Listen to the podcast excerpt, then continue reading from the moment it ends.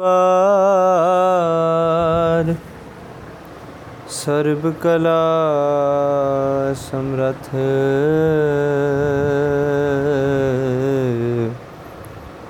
ਡੋਲਨ ਤੇ ਡੋਲਨ ਤੇ ਰਾਖੋ ਪ੍ਰਭੂ। ਨਾਨਕ ਦੇ ਕਰ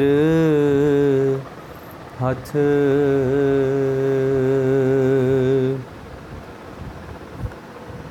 ਸਤਨਾਮ।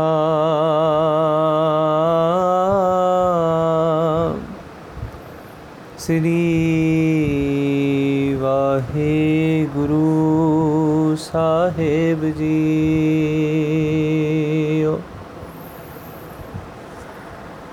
ਫਰੀਦਾ ਪੰਖ ਪਰੋਹਣੀ।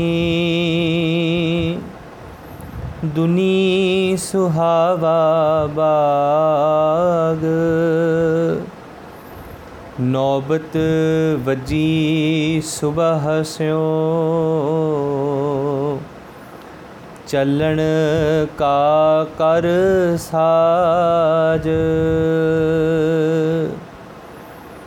ਫਰੀਦਾ ਪੰਖ ਪਰਾਹਣੀ। ਦੁਨੀ ਸੁਹਾਵਾ ਬਾਗ। ਨੌਬਤ ਵਜੀ ਸੁਬਹ ਸਿਓ ਚੱਲਣ ਕਾ ਕਰ ਸਾਜ। ਵਾਹਿਗੁਰੂ ਜੀ ਕਾ ਖਾਲਸਾ, ਵਾਹਿਗੁਰੂ ਜੀ ਕੀ ਫਤਿਹ। ਪਰਮ ਸਨਮਾਨਯੋਗ ਗੁਰੂ ਕੀ ਸਾਜੀ ਨਿਵਾਜੀ ਗੁਰੂ ਰੂਪ, ਗੁਰੂ ਪਿਆਰੀ ਸਾਧ ਸੰਗਤ ਜੀ। ਸਤਿਗੁਰਾਂ ਦੀ ਅਪਾਰ ਕਿਰਪਾ ਬਖਸ਼ਿਸ਼ ਰਹਿਮਤ ਹੋਈ। ਮਹਾਰਾਜ ਨੇ ਸਾਨੂੰ ਸੁਭਾਗ ਬਖਸ਼ਿਆ ਕਿ ਅਸੀਂ ਬੈਠ ਕਰਕੇ ਧੰਨ ਬਾਬਾ ਫਰੀਦ ਸਾਹਿਬ ਜੀ ਦੇ ਅੰਮ੍ਰਿਤਮਈ ਸ਼ਲੋਕਾਂ ਦੀ ਲੜੀਵਾਰ ਵਿਚਾਰ ਆਪ ਜੀ ਸਰਵਣ ਕਰ ਰਹੇ ਹੋ ਤੇ ਸਤਿਗੁਰ ਜੀ ਸਾਨੂੰ ਸਰਵਣ ਕਰਾ ਰਹੇ ਨੇ। ਮਹਾਰਾਜ ਦੀ ਕਿਰਪਾ ਸਦਕਾ ਅੱਜ ਦਾ ਅੰਮ੍ਰਿਤਮਈ ਸ਼ਲੋਕ, ਧੰਨ ਬਾਬਾ ਫਰੀਦ ਸਾਹਿਬ ਜੀ ਦੇ ਮੁਖਾਰਬਿੰਦ ਤੋਂ ਉਚਾਰਿਆ, ਆਪ ਜੀ ਸਰਵਣ ਕੀਤਾ ਹੈ। ਆਓ ਇਸ ਅੰਮ੍ਰਿਤਮਈ ਸ਼ਲੋਕ ਦੀ ਪਹਿਲਾਂ ਅਖਰੀ ਅਰਥਾਂ ਨੂੰ ਵਾਚ ਲਈਏ ਤੇ ਫਿਰ ਭਾਵ ਅਰਥਾਂ ਨੂੰ ਵਾਚਣ ਦਾ ਯਤਨ ਕਰਾਂਗੇ। ਬਾਬਾ ਫਰੀਦ ਸਾਹਿਬ ਬਖਸ਼ਿਸ਼ ਕੀਤੀ, ਉਹਨਾਂ ਕਿਹਾ, ਫਰੀਦਾ, ਪੰਖ, ਪਰੋਹਣੀ, ਦੁਨੀ, ਸੁਹਾਵਾ ਬਾਗ। ਜੇ ਅਸੀਂ ਅਖਰੀ ਅਰਥ ਵਾਚੀਏ ਪਿਆਰਿਓ, ਤੇ ਬਾਬਾ ਫਰੀਦ ਸਾਹਿਬ ਕਹਿੰਦੇ ਕਹਿੰਦੇ ਇਹ ਜਿਹੜਾ ਜਿਸ ਤਰ੍ਹਾਂ ਇੱਕ ਰੁੱਖ ਤੇ ਇੱਕ ਪੰਛੀ ਆ ਕੇ ਬੈਠਾ ਹੈ, ਉਹਨਾਂ ਕਿਹਾ, ਉਹ ਕੁਝ ਚਿਰ ਵਾਸਤੇ ਉਸ ਰੁੱਖ ਤੇ ਆਲਣਾ ਬਣਾਵੇਗਾ। ਕੁਝ ਚਿਰ ਵਾਸਤੇ ਉਸ ਰੁੱਖ ਦੀ ਛਾਂ ਮਾਣੇਗਾ। ਪਰ ਅਖੀਰੀ ਇਸ ਸੋਹਣੇ ਜੇ ਬਾਗ ਤੋਂ ਉਹਨਾਂ ਕਿਹਾ, ਨੌਬਤ ਵਜੀ ਸੁਬਹ ਸਿਓ। ਉਹਨਾਂ ਕਿਹਾ, ਦੁਨੀਆ ਦਾ ਬਾਗ, ਦੁਨੀਆ ਜਿਹੜੀ ਹੈ ਉਹ ਇੱਕ ਬਾਗ ਦੀ ਤਰ੍ਹਾਂ ਹੈ। ਤੇ ਉੱਥੇ ਜਿਹੜਾ ਵੱਖ-ਵੱਖ ਪ੍ਰਕਾਰ ਦੇ ਪੰਛੀ ਨੇ, ਉਹਨਾਂ ਨੇ ਉਦਾਹਰਣ ਦਿੰਦਿਆਂ, ਜੀਵਨ ਦੀ ਇੱਕ ਬਹੁਤ ਵੱਡਮੁੱਲੀ ਦਾਤ ਸਾਡੀ ਝੋਲੀ 'ਚ ਪਾਈ ਹੈ। ਉਹਨਾਂ ਕਿਹਾ, ਕਹਿੰਦੇ, ਨੌਬਤ ਵੱਜੀ ਸਵੇਰ ਸਿਓ। ਕਹਿੰਦੇ ਜਦੋਂ ਸਵੇਰ ਹੋਏਗੀ ਨਾ ਤੇ ਨੌਬਤ ਵੱਜੇਗੀ। ਪਿਆਰਿਓ, ਨੌਬਤ ਦਾ ਅਰਥ ਹੁੰਦਾ ਹੈ ਨਗਾੜਾ ਵੱਜਣਾ, ਹੈ ਨਾ? ਤੇ ਪੁਰਾਣੇ ਸਮੇਂ ਜਿਹੜੇ ਲੋਕ ਸਨ, ਉਹ ਟੋਲੀਆਂ 'ਚ, ਕਾਫਲਾਂ 'ਚ ਟਰੈਵਲ ਕਰਦੇ ਹੁੰਦੇ ਸੀ। ਤੇ ਉਸ ਵੇਲੇ ਜਦੋਂ ਸਵੇਰ ਹੁੰਦੀ ਸੀ ਤੇ ਨਗਾੜੇ ਵੱਜਣੇ, ਤੇ ਉਹਨਾਂ ਲੋਕਾਂ ਨੇ ਆਪੋ ਆਪਣਾ ਜਿਹੜਾ ਜਿੰਨਾ ਕੁ ਸਮਾਨ ਉਹਨਾਂ ਦੇ ਕੋਲ ਹੁੰਦਾ ਸੀ, ਉਹ ਸਾਰਾ ਉਹਨਾਂ ਇਕੱਠਾ ਕਰ ਲੈਣਾ।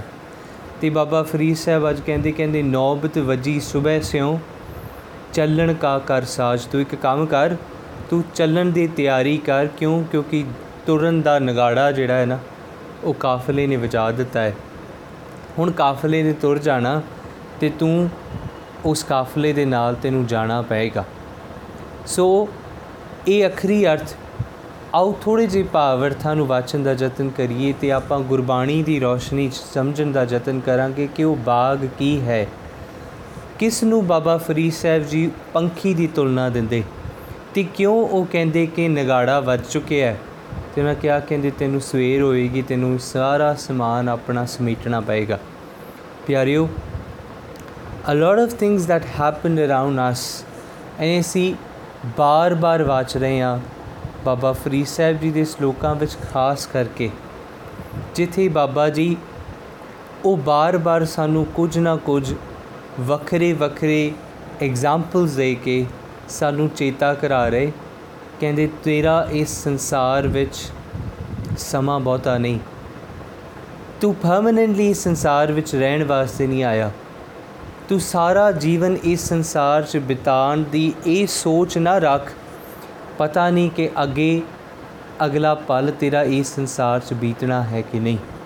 ਪਿਆਰਿਓ ਜਦੋਂ ਅਸੀਂ ਵਿਚਾਰ ਸੁਣੀਏ ਨਾ ਜਾਂ ਅਸੀਂ ਕਥਾ ਸੁਣੀਏ ਜਾਂ ਕੀਰਤਨ ਸੁਣੀਏ ਇੱਕ ਬੇਨਤੀ ਮੈਂ ਆਪ ਜੀ ਨੂੰ ਜ਼ਰੂਰ ਕਰਾਂਗਾ ਕਥਾ ਸੁਣੀਏ ਇਹ ਸੋਚ ਕਰਕੇ ਕਿ ਕਥਾ ਮੇਰੇ ਵਾਸਤੇ ਹੋ ਰਹੀ listen to vichar or listen to katha listen to gurbani as that gurbani is being sung for you katha is being done for you not you but ਤੁਹਾਨੂੰ ਇਸ ਪੱਖ ਤੋਂ ਲੈਣਾ ਕਿ ਮੇਰੇ ਵਾਸਤੇ ਹੋ ਰਹੀ ਐਂਡ ਦੈਨ ਵੀ ਸੇ ਕਿ ਜੇ ਮੇਰੇ ਵਾਸਤੇ ਹੋ ਰਹੀ, ਜੇ ਮੈਂ ਕਥਾ ਕਰ ਰਿਹਾ, ਕਿਹਦੇ ਵਾਸਤੇ? ਜੇ ਮੈਂ ਵਿਚਾਰ ਕਰ ਰਿਹਾ, ਜੇ ਮੈਂ ਕੀਰਤਨ ਕਰ ਰਿਹਾ, ਕਿਸ ਵਾਸਤੇ? ਮੈਂ ਕੀਰਤਨ ਕਰ ਰਿਹਾ ਆਪਣੇ ਵਾਸਤੇ। ਕੋਈ ਹੋਰ ਕੀਰਤਨ ਕਰ ਰਿਹਾ, ਉਹ ਮੇਰੇ ਵਾਸਤੇ।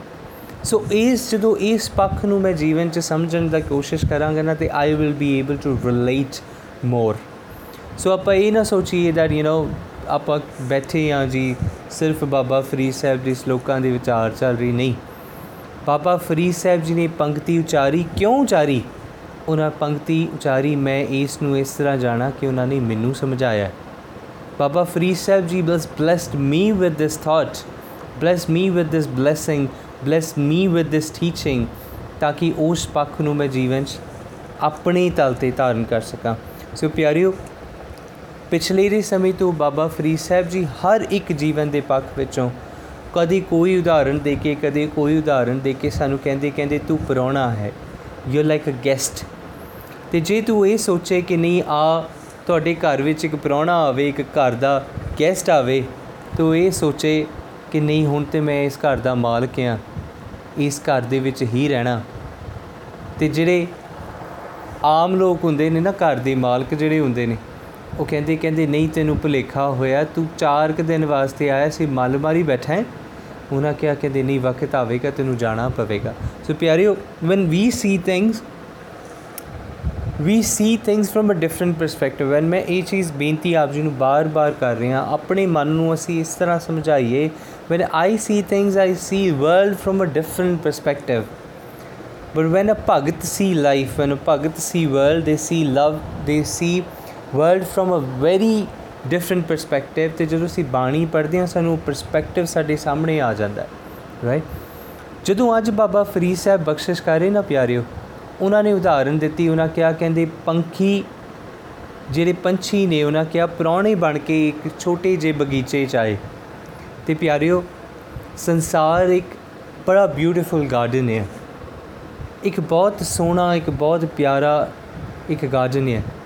ਪਰ ਇਸੇ ਗਾਰਡਨ ਦੇ ਵਿੱਚ ਪਿਆਰਿਓ, when we see, ਸਾਨੂੰ ਇੱਕ ਪਾਸੇ ਗੁਲਾਬ ਦੇ ਫੁੱਲ ਵੀ ਮਿਲਣਗੇ ਤੇ ਦੂਸਰੇ ਪਾਸੇ ਉਹਨਾਂ ਗੁਲਾਬ ਦੇ ਫੁੱਲਾਂ ਵਿੱਚ ਕੰਡੇ ਵੀ ਨੇ। ਉਸੇ ਛੋਟੇ ਜਿਹੇ ਬਾਗ ਦੇ ਵਿੱਚ ਸਾਨੂੰ ਸੋਹਣੀ ਜੀਆਂ ਬਹੁਤ ਇੰਪੋਰਟੈਂਟ ਸਾਨੂੰ ਮੈਡੀਸਿਨਸ ਬੂਟੀਆਂ ਮਿਲ ਜਾਣਗੀਆਂ ਜਿਹੜੇ ਮੇਰੇ ਜੀਵਨ ਦੇ ਤਨ ਦੇ ਰੋਗ ਦੂਰ ਕਰ ਸਕਦੀਆਂ ਨੇ। ਪਰ ਉਸੇ ਬਾਗ ਦੇ ਵਿੱਚ ਕੁਝ ਇਦਾਂ ਦੀਆਂ ਬੂਟੀਆਂ ਵੀ ਨੇ ਜਿਨ੍ਹਾਂ ਨੂੰ ਖਾ ਕਰਕੇ ਮੇਰੀ ਮੌਤ ਹੋ ਸਕਦੀ ਹੈ। ਮੈਂ ਰੋਗੀ ਹੋ ਸਕਦਾ। ਸੋ ਕਿਉਂ ਸਤਿਗੁਰੂ ਜੀ ਇਹ ਬੇਦ ਕਹਿੰਦੇ? ਕਹਿੰਦੇ ਕਿ ਇੱਕ ਸੋਹਣਾ ਜਿਹਾ ਬਾਗ ਹੈ, ਇਸ ਵਿੱਚ ਸਭ ਕੁਝ ਚੰਗਾ ਵੀ ਹੋ ਸਕਦਾ ਸੀ। ਪਰ ਮਹਾਰਾਜ ਨੇ ਬੈਲੈਂਸ ਰੱਖਿਆ ਸੰਸਾਰ ਵਿੱਚ। ਸੱਚ ਤੇ ਝੂਠ, ਗਲਤ ਤੇ ਸਹੀ, left and right, up and down. ਇਹ ਮਹਾਰਾਜ ਨੇ ਭੇਦ ਪਾ ਦਿੱਤਾ। ਮਹਾਰਾਜ ਨੇ ਇੱਕ ਰਮਜ਼ ਪਾ ਦਿੱਤੀ ਕਿ ਸੰਸਾਰ ਵਿੱਚ ਤੈਨੂੰ ਮੈਂ ਬਾਗ 'ਚ ਛੱਡਿਆ। Now you have to see and identify the things that are useful for you. ਕੁਝ ਚੀਜ਼ਾਂ ਤੈਨੂੰ ਇਹ ਕੁਝ ਫੁੱਲ ਹੁੰਦੇ ਨੇ ਨਾ ਪਿਆਰਿਓ, ਜੋ ਆਪਣੇ ਵੱਲ ਆਕਰਸ਼ਿਤ ਕਰਦੇ ਨੇ। ਆਪਣੇ ਵੱਲ ਆਕਰਸ਼ਿਤ ਕਰਦੇ ਹੋ ਫੁੱਲ ਉਹਨਾਂ ਦੀ ਸੁਗੰਧੀ ਭੌਰੇ ਨੂੰ ਆਪਣੇ ਵੱਲ ਆਕਰਸ਼ਿਤ ਕਰਦੀ ਹੈ ਜਦੋਂ ਭੌਰਾ ਵਿੱਚ ਜਾਂਦਾ ਨਾ ਫੁੱਲ ਬੰਦ ਹੋ ਜਾਂਦੇ ਨੇ। ਭੌਰਾ ਮਰ ਜਾਂਦਾ ਹੈ ਉਹਨਾਂ ਵਿੱਚ। ਪਿਆਰਿਓ, when we see maya when we see the world, ਇਹ ਵਰਲਡ ਦੇਖਣ 'ਚ ਆਪਾਂ ਪਿੱਛੇ ਜੇ ਵੀ ਗੱਲ ਕੀਤੀ ਸੀ it's like you your you having a transparent jar ਤੇ ਉਸ ਟ੍ਰਾਂਸਪੇਰੈਂਟ ਜਾਰ ਦੇ ਬਾਹਰ ਲਿਖਿਆ ਹੋਇਆ ਸਵੀਟ ਮਿੱਠਾ। ਪਰ ਜੇ ਤੁਸੀਂ ਉਸ ਜਾਰ ਦੇ ਅੰਦਰ ਦੇਖਣ ਦੀ ਕੋਸ਼ਿਸ਼ ਕਰੋਗੇ ਜਾਂ ਉਸ ਵਿੱਚੋਂ ਕੁਝ ਕੱਢ ਕੇ ਖਾਓਗੇ ਤੇ ਤੁਹਾਨੂੰ ਪਤਾ ਲੱਗਿਆ ਕਿ ਸਵੀਟ ਨਹੀਂ ਹੈ ਤੇ ਜ਼ਹਿਰ ਹੈ। ਪਰ ਜੇ ਤੁਸੀਂ ਕੋਈ ਚੀਜ਼ ਬਾਹਰੋਂ ਦੇਖੋਗੇ ਤੇ ਬਾਹਰੋਂ ਦੇਖਣ 'ਚ ਲਿਖਿਆ ਪੋਇਜ਼ਨ ਪਰ ਜੇ ਤੁਸੀਂ ਉਸ ਚੀਜ਼ ਨੂੰ ਖਾਓਗੇ ਤੇ ਉਹ ਅੰਮ੍ਰਿਤ ਹੈ ਜਦੋਂ ਮੈਂ ਸੰਸਾਰ ਨੂੰ ਦੇਖਦਾ I see it's like sweet ਦਿਖਦਾ ਹੈ ਮੈਨੂੰ ਸਾਰਾ ਕੁਝ ਚੰਗਾ ਚੰਗਾ ਚੰਗਾ ਸਾਰਾ ਕੁਝ ਚੰਗਾ ਨੱਚਣਾ ਚੰਗਾ ਗਾਉਣਾ ਚੰਗਾ ਘੁੰਮਣਾ ਫਿਰਨਾ ਚੰਗਾ ਖਾਣਾ ਪੀਣਾ ਚੰਗਾ ਸਾਰੇ ਪੈਸਿਆਂ ਦੇ ਪਿੱਛੇ ਭੱਜਣਾ ਚੰਗਾ। But this is like a, that jar which a label which labels it as sweet. ਮਿੱਠਾ ਜਿੱਥੇ ਲਿਖਿਆ ਹੋਇਆ।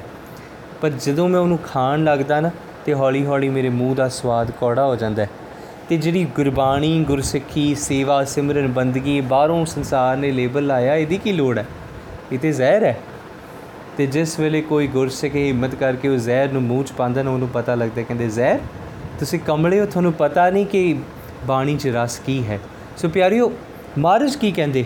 ਮਹਾਰਾਜ ਕਹਿੰਦੇ ਬਿਕ ਅੰਮ੍ਰਿਤ ਕਰਤਾਰ ਉਪਾਈ ਕਹਿੰਦੇ, ਮਹਾਰਾਜ ਨੇ ਇੱਕ ਪਾਸੇ ਬਿਕ ਪੈਦਾ ਕੀਤਾ ਬਿਕ ਇਜ਼ ਵਿਸ਼, ਹੈ ਨਾ? ਜਿਹਨੂੰ ਅਸੀਂ ਹਿੰਦੀ ਚ ਵਿਸ਼ ਕਹਿ ਦਿੰਦੇ ਆ ਜਾਂ ਅਸੀਂ ਇਸ ਨੂੰ ਅੰਗਰੇਜ਼ੀ ਵਿੱਚ we can say it as poison ਹੈ ਨਾ? ਸੋ ਸਤਿਗੁਰੂ ਕਹਿੰਦੇ ਕਹਿੰਦੇ, ਬਿਕ ਅੰਮ੍ਰਿਤ ਸੰਸਾਰ ਉਪਾਏ। ਸੰਸਾਰ ਦੇ ਵਿੱਚ ਮਹਾਰਾਜ ਨੇ ਇੱਕ ਪਾਸੇ ਪੋਇਜ਼ਨ ਪੈਦਾ ਕਰ ਦਿੱਤਾ, ਦੂਸਰੇ ਪਾਸੇ ਮਹਾਰਾਜ ਨੇ ਅੰਮ੍ਰਿਤ ਪੈਦਾ ਕਰ ਦਿੱਤਾ। ਫਿਰ ਮਹਾਰਾਜ ਕਹਿੰਦੇ, ਸੰਸਾਰ ਬਿਰਖ ਕੋ ਦੋਏ ਫਲ ਲਾਏ। ਮਹਾਰਾਜ ਕਹਿੰਦੇ, ਇੱਕ imagine that world is like a tree ਤੇ ਮਹਾਰਾਜ ਨੇ ਕਿਹਾ, ਉਸ ਟਰੀ ਨੂੰ ਦੋਵੇਂ ਫਲ ਲੱਗਦੇ ਨੇ।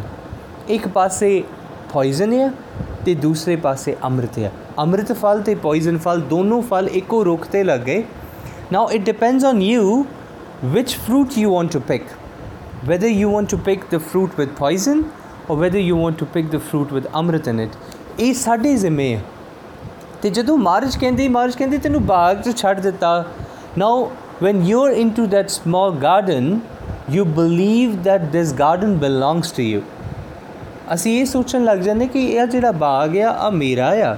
ਆ ਘਰ-ਬਾਰ ਮੇਰਾ ਆ ਗੱਡੀ ਮੇਰੀ ਆ ਕੱਪੜੇ ਮੇਰੇ ਆ ਪਾਉਣ ਵਾਸਤੇ ਚੀਜ਼ਾਂ ਮੇਰੀਆਂ ਫੋਨ ਮੇਰਾ this that this that everything started with ਮੇਰਾ ਮੇਰਾ ਮੇਰਾ ਤੇ ਉਸ ਮੇਰਾ ਮੇਰਾ ਚ ਤੇਰਾ ਤੇਰਾ ਭੁੱਲ ਜਾਂਦਾ ਹੈ। ਤੇ ਇਹ ਵੀ ਭੁੱਲ ਜਾਂਦਾ ਕਿ ਮੈਂ ਤੇ ਇਸ ਥਾਂ ਤੇ I was just like a guest I was a guest but I I forgot that ਤੇ ਮੈਂ ਸੋਚਿਆ, ਨਹੀਂ, ਇਹ ਸਾਰਾ ਕੁਝ ਮੇਰਾ ਪਰਮਨੈਂਟ ਹੈ ਸਤਿਗੁਰੂ ਕੀ ਕਹਿੰਦੇ? ਮਹਾਰਾਜ ਕਹਿੰਦੇ ਕਹਿੰਦੇ ਸੰਸਾਰ ਵਿੱਚ ਨਾ ਚੰਗੇ ਮਨੁੱਖ ਵੀ ਨੇ ਤੇ ਮਾੜੇ ਵੀ ਨੇ। ਇਸ ਛੋਟੇ ਜਿਹੇ ਬਾਗ ਵਿੱਚ ਕੁਝ ਫੁੱਲ ਚੰਗੇ ਵੀ ਨੇ, ਕੁਝ ਫੁੱਲ ਮਾੜੇ ਵੀ ਨੇ। ਕੁਝ ਫੁੱਲ ਸੋਹਣੇ ਲੱਗਦੇ, ਕੁਝ ਫੁੱਲਾਂ 'ਚ ਕੰਡੇ ਨਹੀਂ ਰਾਈਟ ਸਤਿਗੁਰੂ ਕਹਿੰਦੇ ਕਹਿੰਦੇ ਬਿਰਖ ਹੈ ਹੇਟ ਸਭ ਜੰਤ ਇਕੱਠੇ। ਕਹਿੰਦੇ ਬਿਰਖ? ਮਹਾਰਾਜ ਕਹਿੰਦੇ under the shade of the tree ਸਾਰੇ ਲੋਕ ਇਕੱਠੇ ਨੇ। ਕਿਵੇਂ? ਮਹਾਰਾਜ ਕਹਿੰਦੇ, ਇੱਕ ਤੱਤੇ, ਇੱਕ ਬੋਲਣ ਮਿੱਠੇ। ਕਹਿੰਦੇ, ਕੁਝ ਲੋਕ ਤੱਤਾ ਬੋਲਦੇ, ਬਹੁਤ ਗੁੱਸੇ 'ਚ ਬੋਲਦੇ, ਬਹੁਤ ਸਾਖਤ ਨੇ। ਸਾਖਤ ਦਾ ਸ਼ਬਦ ਦਾ ਅਰਥ ਅਸੀਂ ਪਿੱਛੇ ਜੇ ਵਾਚਿਆ ਸੀ the one who doesn't believe in ਪਰਮਾਤਮਾ ਰਾਈਟ ਸੋ ਸਤਿਗੁਰੂ ਕਹਿੰਦੇ ਕਹਿੰਦੇ, ਇੱਕ ਤੱਤੇ, ਇੱਕ ਬੋਲਣ ਮਿੱਠੇ। ਕਹਿੰਦੇ, ਇੱਕ ਤੇ ਬਹੁਤ ਮਿਠਾਸ ਭਰੇ ਮੁਖ ਨਾਲ ਬੋਲਦੇ ਨਹੀਂ ਉਹਨਾਂ ਦੇ ਮੁਖ ਤੇ ਅੰਮ੍ਰਿਤ ਰਸ ਹੈ ਤੇ ਦੂਜੇ ਜਿਹੜੇ ਵਿਸ਼ਈ ਕੰਮ ਕਰਦੇ, ਮਹਾਰਾਜ ਕਹਿੰਦੇ, ਦੋਵੇਂ ਇੱਕੋ ਬਾਗ 'ਚ ਰਹਿੰਦੇ ਨੇ। ਬਿਰਖੇ ਹੇਠ ਸਭ ਜੰਤ ਇਕੱਠੇ ਇੱਕ ਤੱਤੇ, ਇੱਕ ਬੋਲਣ ਮਿੱਠੇ, ਅਸਤ ਉਦੋਤ ਭਇਆ ਉੱਠ ਚੱਲੇ। ਮਹਾਰਾਜ ਕਹਿੰਦੇ, ਅਸਤ ਅਸਤ ਦਾ ਮਤਲਬ ਹੁੰਦਾ ਹੈ, ਕੋਈ ਚੀਜ਼ ਢਲ ਜਾਣੀ, ਜਿਵੇਂ ਸੂਰਜ ਨੂੰ ਢਲਦਾ ਤੇ ਕਹਿੰਦਾ ਸੂਰ, ਸੂਰਿਆਸਤ ਹੋ ਗਿਆ, ਹੈ ਨਾ? ਸੂਰ ਅਸਤ, ਸੂਰ, ਸੂਰਜ ਜਿਹੜਾ ਢਲ ਗਿਆ। ਤੇ ਮਾਰ ਕੇ ਉਦੋਤ ਉਦੋਤ ਦਾ ਮਤਲਬ ਹੁੰਦਾ ਸੂਰਜ ਚੜ ਗਿਆ। ਹੈ? ਮਹਾਰਾਜ ਕਹਿੰਦੇ, ਜਦੋਂ ਰਾਤ ਤੋਂ ਦਿਨ ਆਇਆ ਨਾ ਤੇ ਸਾਰਿਆਂ ਨੂੰ ਉੱਠ ਕੇ ਚੱਲਣਾ ਪਏਗਾ। ਭਾਵੇਂ ਉਹ ਅੰਮ੍ਰਿਤ ਰਸ ਬੋਲਣ ਵਾਲੇ ਨੇ, ਭਾਵੇਂ ਉਹ ਬਿਖ ਰਸ ਬੋਲਣ ਵਾਲੇ ਨੇ, ਭਾਵੇਂ ਉਹ ਝੂਠ ਬੋਲਣ ਵਾਲੇ ਨੇ, ਭਾਵੇਂ ਸੱਚ ਬੋਲਣ ਵਾਲੇ ਨੇ ਪਾਪੇ ਭਾਵੇਂ ਪੁੰਨੀ ਨੇ, ਭਾਵੇਂ ਪਾਪੀ ਨੇ, ਭਾਵੇਂ ਸੰਤ ਨੇ, ਭਾਵੇਂ ਸਾਖਤ ਨੇ, ਸਾਰਿਆਂ ਨੂੰ ਇਸ ਸੰਸਾਰ ਤੋਂ ਜਾਣਾ ਪਵੇਗਾ। ਸਤਿਗੁਰੂ ਕਹਿੰਦੇ, ਅਸਤ ਉਦੋਤ ਭਇਆ ਉੱਠ ਚੱਲੇ ਜਿਉਂ ਜੋ ਔਦ ਵਿਹਾਣੀਆਂ। ਕਹਿੰਦੇ ਜਿੱਜੇ ਜਿੱਦਾਂ ਜਿੱਦਾਂ ਜਿੱਦੀ ਜਿੱਦੀ ਵਾਰੀ ਆਏਗੀ ਨਾ ਉਹਨੇ ਉਦਾਂ ਉਦਾਂ ਇਸ ਸੰਸਾਰ ਤੋਂ ਚਲੇ ਜਾਣਾ ਤੇ ਅੱਜ ਬਾਬਾ ਫਰੀਦ ਸਾਹਿਬ ਜੀ ਵੀ ਸਾਨੂੰ ਇਹੀ ਉਦਾਹਰਣ ਦੇ ਕੇ ਸਮਝਾਉਂਦੇ, ਉਹਨਾਂ ਕਿਹਾ ਇੱਕ ਪੰਛੀ ਆਇਆ, ਰੁੱਖ ਤੇ ਬੈਠਾ ਤੇ ਰੁੱਖ ਤੇ ਬੈਠ ਕੇ ਉਸ ਰੁੱਖ ਦਾ ਆਨੰਦ ਮਾਣਿਆ। ਪਰ ਜਦੋਂ ਉਸ ਰੁੱਖ ਤੋਂ ਉਸ ਦਾ ਸਮਾਂ ਪੂਰਾ ਹੋ ਗਿਆ ਨਾ, ਤੇ ਉਹ ਪੰਛੀ ਜਿਹੜਾ ਸੀ ਉਹ ਉੱਡ ਕੇ ਦੂਜੇ ਰੁੱਖ ਤੇ ਜਾ ਕੇ ਬਹਿ ਗਿਆ। ਉਹਨੇ ਇਹ ਨਹੀਂ ਸੋਚਿਆ, ਉਹਨੇ ਦਾਵਾ ਨਹੀਂ ਕੀਤਾ ਕਿ ਇਹ ਰੁੱਖ ਮੇਰਾ ਆ। Right so let's try and understand that ਕਿਉਂ ਬਾਬਾ ਫਰੀਦ ਸਾਹਿਬ ਜੀ ਨੇ ਇੱਕ ਪੰਛੀ ਦੀ ਉਦਾਹਰਣ ਦਿੱਤੀ right so imagine that you're like a bird. ਤੁਸੀਂ ਇੱਕ ਛੋਟੇ ਜਿਹੇ ਛੋਟੇ ਜਿਹੇ ਬਰਡ ਹੋ ਤੇ ਇਮੇਜਿਨ ਕਰੋ ਕਿਉਂ ਬਾਬਾ ਫਰੀਦ ਸਾਹਿਬ ਉਦਾਹਰਨ ਦਿੱਤੀ ਉਹਨਾਂ ਕਿਹਾ ਕਹਿੰਦੀ ਜੇ ਤੂੰ ਜੀਵਨ 'ਚ ਸਿੱਖਣਾ ਹੈ ਨਾ ਡਿਸਪਲਿਨ ਤੇ ਇੱਕ ਪੰਛੀ ਤੋਂ ਸਿੱਖ ਕਿਉਂ ਪਿਆਰੇ ਕਦੇ ਤੁਸੀਂ ਨੋਟਿਸ ਕੀਤਾ ਹੋਵੇ ਇੱਕ ਰੁੱਖ ਤੇ ਨਾ ਕਈ ਪੰਛੀ ਹੁੰਦੇ ਨੇ। ਰਾਤ ਦਾ ਸਮਾਂ ਹੁੰਦਾ ਹੈ। ਕਈ ਪੰਛੀ ਹੁੰਦੇ ਨੇ। ਹਜ਼ਾਰਾਂ ਦੀ ਤਾਦਾਦ ਵਿੱਚ ਪੰਛੀ ਇੱਕੋ ਰੁੱਖ ਤੇ ਹੁੰਦੇ ਨੇ। ਪਰ ਫਿਰ ਵੀ ਤੁਸੀਂ ਕਦੇ ਰਾਤ ਵੇਲੇ ਉਹਨਾਂ ਦੀ ਚਹਿਕਣ ਦੀ ਆਵਾਜ਼ਾਂ ਨਹੀਂ ਸੁਣੋਗੇ, ਰੌਲਾ ਨਹੀਂ ਪਾਉਂਦੇ ਹੋ they are in complete silence ਕਿਉਂ? ਕਿਉਂਕਿ ਉਹ ਡਿਸਪਲਿਨ ਨੇ।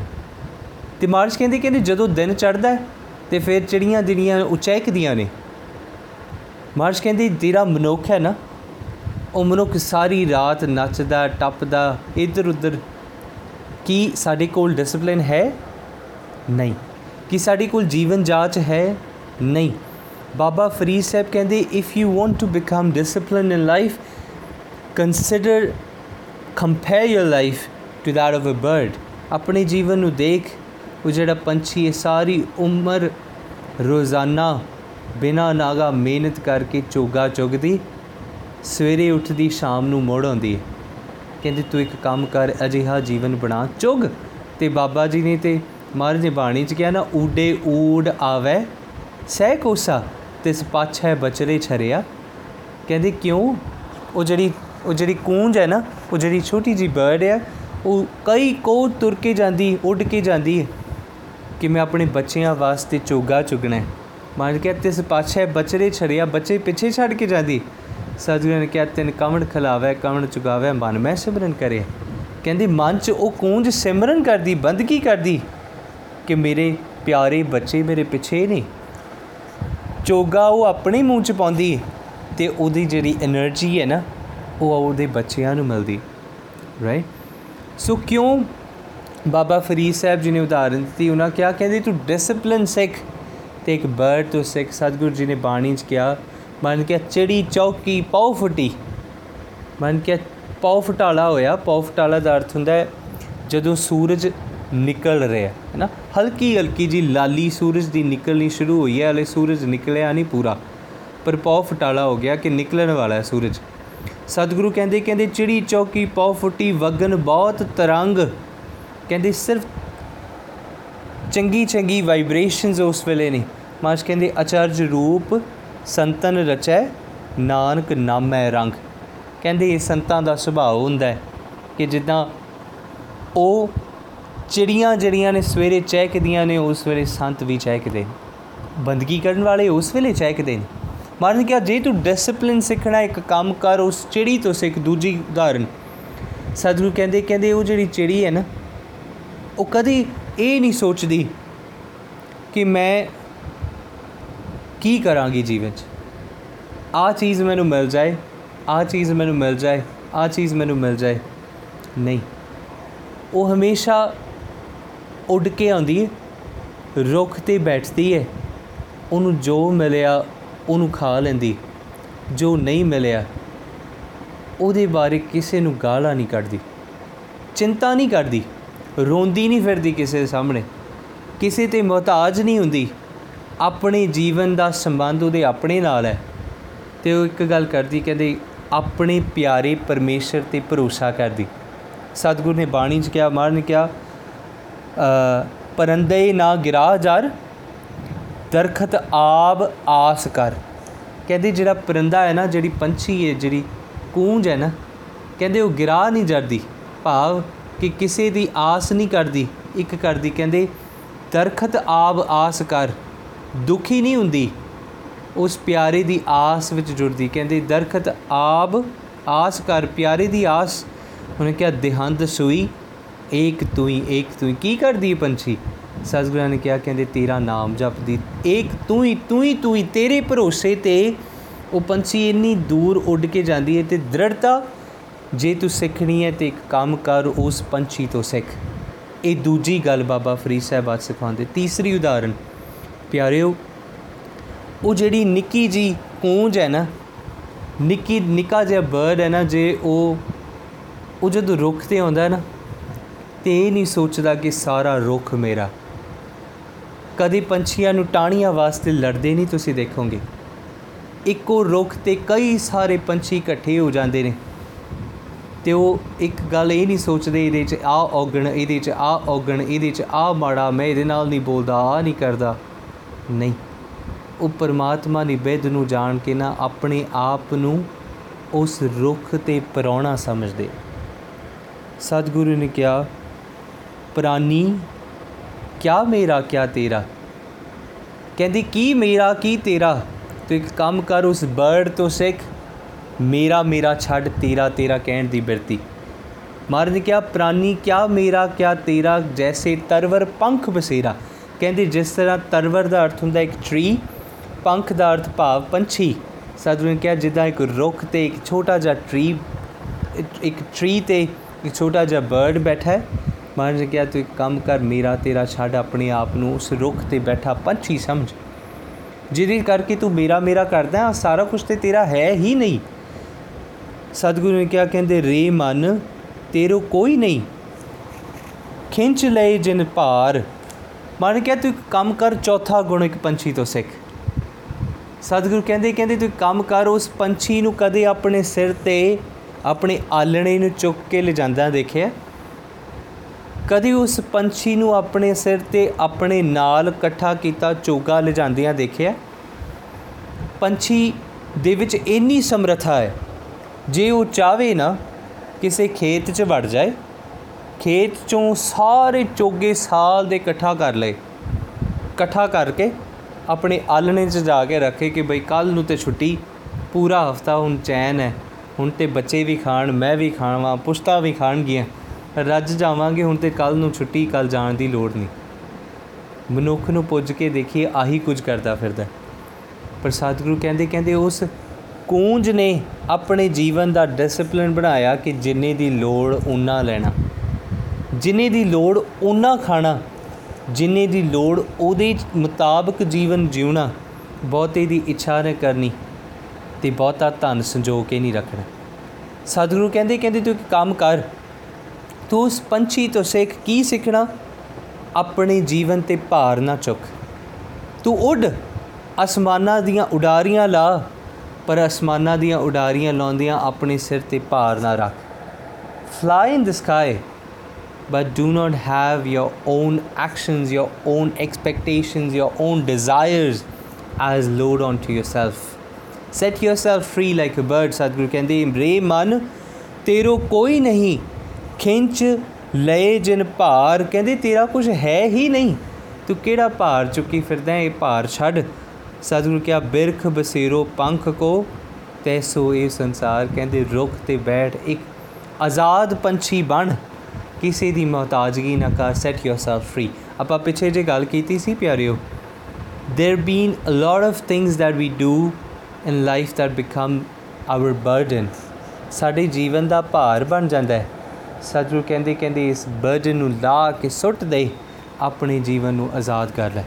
ਸੋ ਪਿਆਰਿਓ, ਅੱਜ ਬਾਬਾ ਫਰੀਦ ਸਾਹਿਬ ਬਖਸ਼ਿਸ਼ ਕੀਤੀ, ਉਹਨਾਂ ਕਿਹਾ, ਕਹਿੰਦੇ ਫਰੀਦਾ, ਪੰਥ ਪਰੋਹਣੀ, ਉਹਨਾਂ ਕਿਹਾ ਪੰਖ ਪਰੋਹਣੀ। ਕਹਿੰਦੇ ਇੱਕ ਰੁੱਖ ਤੇ ਬੈਠਾ ਹੋਇਆ ਇੱਕ ਪੰਛੀ ਹੈ, ਉਸ ਤੋਂ ਸਿੱਖ ਕਿ ਪਰੌਣਾ ਕਿਵੇਂ ਬਣਨਾ ਹੈ? ਗੈਸਟ ਆਪਣੇ ਆਪ ਨੂੰ ਕਿਵੇਂ ਸਮਝਣਾ ਹੈ? ਉਹਨਾਂ ਕਿਹਾ, ਦੁਨੀ ਸੁਹਾਵਾ ਬਾਗ। ਕਹਿੰਦੇ, ਦੁਨੀਆ ਇੱਕ ਬਹੁਤ ਸੁੰਦਰ ਬਗੀਚਾ ਹੈ, ਇੱਕ ਬਹੁਤ ਸੁੰਦਰ ਬਾਗ ਹੈ। ਅੱਗੇ ਉਹਨਾਂ ਜ਼ਿਕਰ ਕੀਤਾ, ਕਹਿੰਦੇ, ਨੌਬਤ ਵੱਜੀ ਸਵੇਰ ਸਿਓ ਕਹਿੰਦੇ, ਨੌਬਤ ਵੱਜੀ, ਨਗਾੜਾ ਵੱਜਿਆ। ਤੇ ਜਦੋਂ ਨਗਾੜਾ ਵੱਜਿਆ ਤੇ ਸਾਰੇ ਲੋਕਾਂ ਦੇ ਵਿੱਚ ਜਿਹੜੇ ਉਸ ਕਬੀਲੇ ਦੇ ਇਕੱਠੇ ਹੋਏ ਸਨ ਤੇ ਉਹਨਾਂ ਨੂੰ ਪਤਾ ਲੱਗ ਗਿਆ ਕਿ ਨਹੀਂ, ਹੁਣ ਇਸ ਥਾਂ ਤੋਂ ਚਾਲੇ ਪਾਉਣੇ ਹੈ। ਇਸ ਥਾਂ ਤੋਂ ਲੰਘ ਕੇ ਜਾਣਾ ਹੈ। ਤੇ ਪਿਆਰਿਓ, ਕਿਉਂ ਅਸੀਂ ਇਸ ਚੀਜ਼ ਨੂੰ ਭੁੱਲ ਜਾਂਦੇ ਆ ਆਪਾਂ ਪਿੱਛੇ ਜੀ ਬਹੁਤ ਵਾਰੀ ਇਸ ਬਾਰੇ ਗੱਲ ਕੀਤੀ ਕਿ ਭੁੱਲ ਕਿਉਂ ਜਾਂਦੇ ਆ ਕਿਉਂ ਮੌਤ ਚੇਤਾ ਨਹੀਂ ਰਹਿੰਦੀ? ਕਿਉਂ ਮੌਤ ਜੀਵਨ ਦਾ ਅੰਗ ਨਹੀਂ ਬਣਦੀ? ਪਿਆਰਿਓ, ਇਹ ਪਰਮਾਤਮਾ ਨੇ ਭੇਦ ਪਾਇਆ। ਇਸ ਰਮਜ਼ ਜੇ ਮੌਤ ਚੇਤਾ ਰਹੀ, ਤੇ ਪਰਮਾਤਮਾ ਚੇਤਾ ਹੈ। ਤੇ ਜੇ ਮੌਤ ਭੁੱਲ ਗਈ, ਤੇ ਪਰਮਾਤਮਾ ਭੁੱਲ ਗਿਆ। ਤਾਂ ਕਰਕੇ ਨਾ ਪਰਮਾਤਮਾ ਚੇਤੇ ਹੁੰਦਾ ਹੈ, ਨਾ ਮੌਤ ਚੇਤੇ ਹੁੰਦੀ।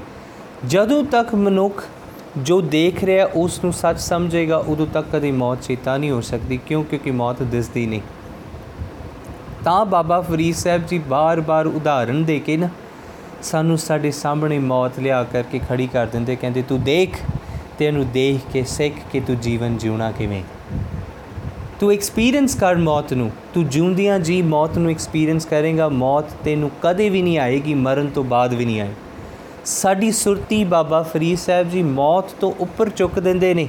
ਉਹਨਾਂ ਕਿਹਾ, ਕਹਿੰਦੇ, ਤੂੰ ਸਦੀਵੀ ਕਾਲ ਵਾਸਤੇ ਅਮਰ ਹੋ ਜਾਏਗਾ ਜੇ ਤੂੰ ਆਪਣੇ ਜੀਵਨ ਨੂੰ ਜਿਉਂਦਿਆਂ ਜੀ ਮੁਕਾ ਛੱਡੇਗਾ। ਸਤਿਗੁਰੂ ਨੇ ਬਚਨ ਆਖੇ ਮਨ ਕਿਹਾ, ਗੋਇਲ ਆਇਆ, ਗੋਇਲੀ। ਕਿਆ ਤਿਸ ਡੰਫ ਪਸਾਰ? ਸਤਿਗੁਰੂ ਨੇ ਉਦਾਹਰਨ ਦਿੱਤਾ ਮਾਰਜ ਨੇ, ਦੇਖੋ ਭਗਤ ਕਬੀਰ ਸਾਹਿਬ ਜੀ ਦਾ ਸ਼ਬਦ ਹੈ। ਭਗਤ ਕਬੀਰ ਸਾਹਿਬ ਕਹਿੰਦੇ ਕਹਿੰਦੇ, ਕਿੰਨੀ ਸੋਹਣੀ ਉਦਾਹਰਨ ਦਿੰਦੀ।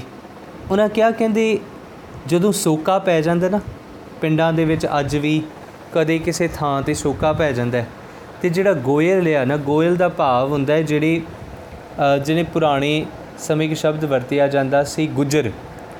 ਗੁਜਰ ਉਹ ਹੁੰਦੇ ਨੇ ਜਿਹੜੇ ਪਸ਼ੂਆਂ ਨੂੰ ਰੱਖਦੇ, ਗਾਵਾਂ, ਮੱਝਾਂ ਜਿਨ੍ਹਾਂ ਕੋਲ ਹੁੰਦੀਆਂ ਨੇ। ਤੇ ਚਰਾਉਣ ਵਾਲੇ ਆਜੜੀ ਨਾ ਕਹੀਏ ਜਿਹੜੇ ਮੱਝਾਂ ਨੂੰ ਚੜਾਉਂਦੇ ਹਨ ਸੋ ਸਤਿਗੁਰੂ ਕਹਿੰਦੇ ਕਹਿੰਦੇ ਗੋਇਲ ਆਇਆ ਗੋਇਲੀ। ਗੋਇਲੀ ਦਾ ਅਰਥ ਹੁੰਦਾ ਹੈ ਕਿ ਜਿੱਥੇ ਕਿਸੇ ਥਾਂ ਤੇ ਸੋਕਾ ਪੈ ਜਾਏ ਨਾ, ਤੇ ਉੱਥੇ ਜਿਹੜੇ ਛੋਟੇ ਛੋਟੇ ਤਲਾਬ ਨੇ, ਤਲਾਬ ਦੇ ਨੇੜੇ ਹਰੀ ਭਰੀ ਘਾਹ ਹੁੰਦੀ ਹੈ। ਉੱਥੇ ਸੋਕਾ ਨਹੀਂ ਹੁੰਦਾ। ਉੱਥੇ ਜਿਹੜੀ ਘਾਹ ਚੰਗੀ ਹੁੰਦੀ ਹੈ।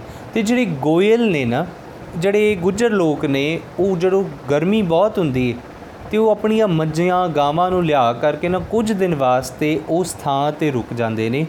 ਉਸ ਥਾਂ ਤੇ ਆਪਣਾ ਰਿਹਾਇਸ਼ ਕੁਝ ਦਿਨਾਂ ਵਾਸਤੇ ਟੈਂਪਰੇਰੀ ਇੱਕ ਇੱਕ ਥਾਂ ਚੁਣ ਲੈਂਦੇ ਨੇ ਤੇ ਉੱਥੇ ਜਾ ਕੇ ਕੁਝ ਚੀਜ਼ਾਂ ਲਿਆਉਂਦੇ ਨੇ ਨਾਲ। ਥੋੜੇ ਜਿਹੇ ਕੱਪੜੇ ਲਿਆਏ ਥੋੜਾ ਜਿਹਾ ਖਾਣ ਪੀਣ ਦਾ ਸਮਾਨ ਲਾਏ ਥੋੜੀ ਚੀਜ਼ਾਂ ਜਿਸ ਨਾਲ ਕੁਝ ਦਿਨ ਲੰਘ ਜਾਣ।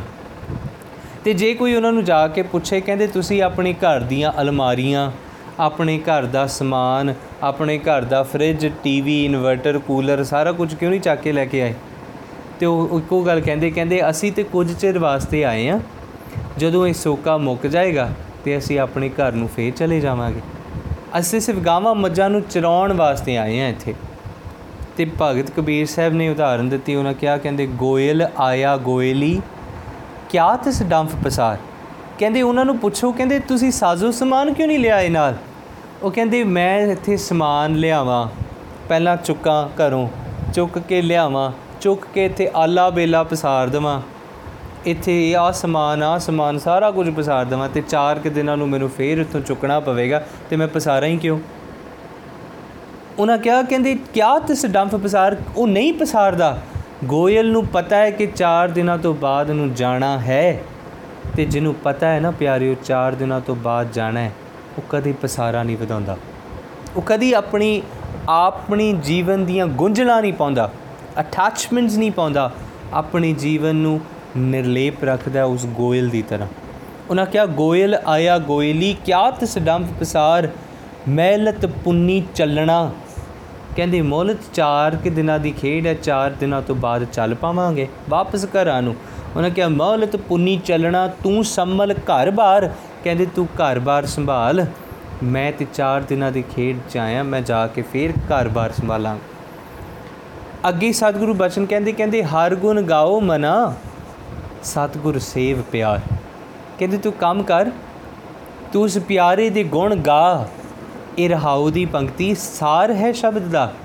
ਸਤਿਗੁਰੂ ਕਹਿੰਦੇ ਕਹਿੰਦੇ, ਹਰ ਗੁਣ ਗਾਓ ਮਨਾ, ਸਤਿਗੁਰ ਸੇਵ ਪਿਆਰ, ਕਿਆ ਥੋੜੀ ਬਾਤ ਗੁਮਾਨ। ਕਹਿੰਦੇ ਥੋੜੀ ਇਹ ਗੱਲ ਤੇਰੀ ਹਿਰਦੇ 'ਚ ਨਹੀਂ ਬਈ? ਕਹਿੰਦੇ, ਕਿਸ ਗੱਲ ਦਾ ਗੁਮਾਨ ਕਰਦਾ ਹੈ? ਕਹਿੰਦੇ, ਗੁਮਾਨ ਤੇ ਤਾਂ ਕਰ ਜੇ ਸਭ ਕੁਝ ਤੇਰਾ ਹੋਵੇ। ਇਹ ਤੇ ਤੂੰ ਮੱਝਾਂ ਗਾਵਾਂ ਚਰਾਣ ਵਾਸਤੇ ਆਇਆ ਚਾਰ ਦਿਨਾਂ ਦੀ ਖੇਡ ਇਥੋਂ ਉੱਠ ਕੇ ਤੁਰ ਜਾਣਾ। ਸਤਿਗੁਰੂ ਕਿਹਾ, ਕਿਆ ਥੋੜੀ ਬਾਤ ਗੁਮਾਨ? ਸਤਿਗੁਰੂ ਕਹਿੰਦੀ, ਜੈਸੇ ਰੈਣ ਪਰੌਹਣੇ, ਉੱਠ ਚਲਸੈ ਪ੍ਰਭਾਤ। ਕਹਿੰਦੀ, ਕੋਈ ਇੱਕ ਪ੍ਰਾਹੁਣਾ ਆਇਆ। ਉਸ ਪ੍ਰਾਹੁਣੇ ਨੇ ਆ ਕਰਕੇ ਘਰ ਦੇ ਵਿੱਚ ਇੱਕ ਛੋਟੇ ਜਿਹੇ ਬਗੀਚੇ ਦੇ ਵਿੱਚ ਰਸਤੇ 'ਚ ਤੁਰਦਾ ਆ ਰਿਹਾ ਸੀ। ਰਸਤੇ 'ਚ ਕਹਿੰਦਾ, ਚਲੋ ਕੋਈ ਨਹੀਂ ਥੋੜਾ ਚਿਰ ਆਰਾਮ ਕਰ ਲਵਾਂ। ਤੇ ਆਰਾਮ ਕਰਨ ਵਾਸਤੇ ਉਹਨੂੰ ਇੱਕ ਬਗੀਚਾ ਦਿਸਿਆ। ਤੇ ਉਸ ਬਗੀਚੇ 'ਚ ਜਾ ਕੇ ਲੇਟ ਗਿਆ। ਯਾਤਰੀ ਸੀ, ਅੱਗੇ ਜਾਣਾ ਹੈ। ਤੇ ਉਹਨਾਂ ਕਿਹਾ, ਕਹਿੰਦੇ, ਮੈਂ ਚੰਗਾ ਜਿਹਾ ਟੈਂਟ ਲਾ ਦਿਆਂ।